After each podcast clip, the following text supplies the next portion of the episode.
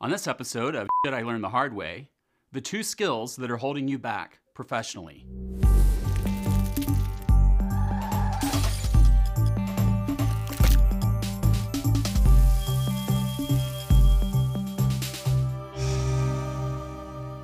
You know, one of the very first classes I ever took in college was a marketing class.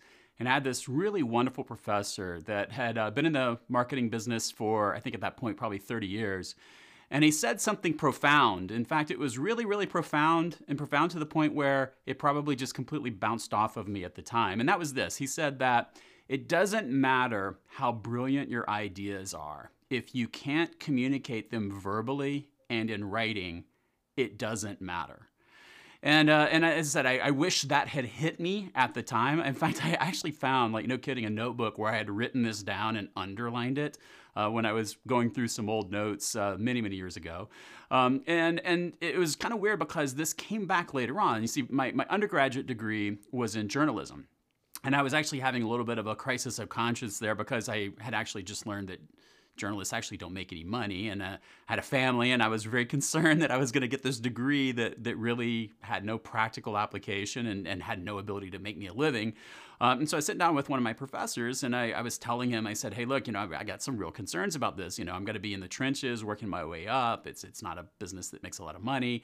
Uh, it's going to be really tough. And, and he said you know the best thing about journalism is you learn how to communicate efficiently and effectively and that second time was when it began to register with me. In fact, the more I talked with people and the more I talked with people in the business world, the more I've learned that the people that tend to do the best in the business world are the people that can communicate effectively.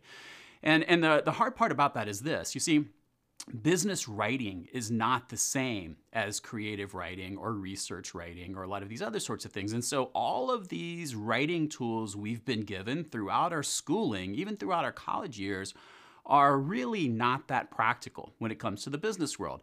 I mean, a lot of times in the business world, you're communicating your ideas in one page, two pages, or let's be really honest, nowadays, mostly in a PowerPoint presentation. So, learning how to structure uh, an idea and to communicate it effectively is tough. In fact, I remember I had a boss that said something which I have also found to be somewhat profound over the years. Hated it when he said it, but I found it to be very profound over the years. And he said, You should really focus on having three to five points, probably four three to five points, probably four. And of course, I, I, hear that and I'm thinking that's that's not enough to really to really relate this complex point. But the the reality is that he's correct. Uh, and, and business writing is really around distilling things down to those three to five critical points and then learning how to structure those in such a way that you're communicating those three to five points in a very effective and critical way. Uh, and we just don't learn that. And so, one of the things you have to do professionally, which seems very counterintuitive, is you have to go back to school in a weird way and spend some time learning how to write for business. Um, and there's just not a ton of great resources for it because people consider a lot of creative writing to be really important. There's tons of books on creative writing, there's lots of books on research writing, uh, there's style guides for writing, the APA style guide, the MLA style guide, all of these things on how to write and how to structure. But what they don't really boil down to is how to effectively communicate your points.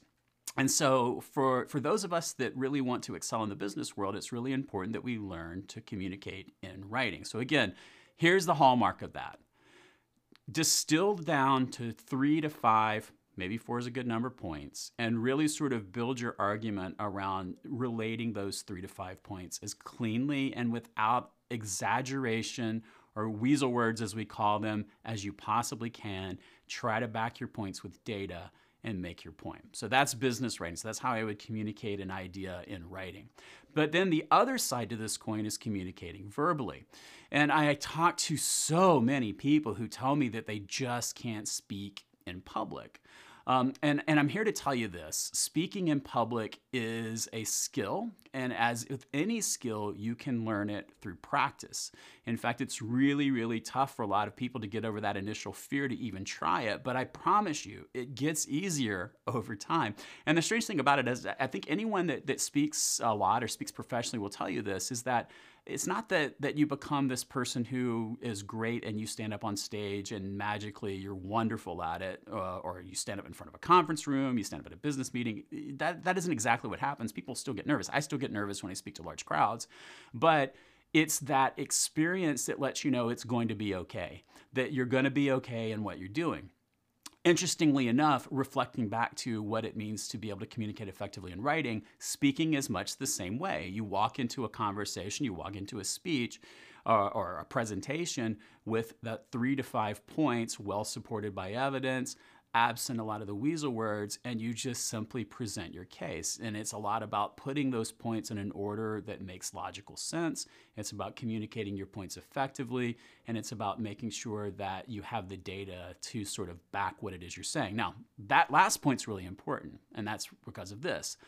The more your points are well supported, the more confidence you have in your points, the easier it is to communicate them to a room of people, right? Because you're not you're not living with this little back of your head fear that someone's going to ask a question you don't know the answer to, or they're going to think that you didn't take your time to do things correctly. Um, so prepare, uh, preparation ahead of time, spending the time to make sure that your points are well founded, that they're backed with some sort of evidence or data, that you can communicate them effectively, is what it comes down to. So so again, here's the thing: no matter where you are professionally. I don't care what you do professionally if you want to improve what you do professionally, learning how to effectively communicate both in writing and verbally is going to make all the difference in your career.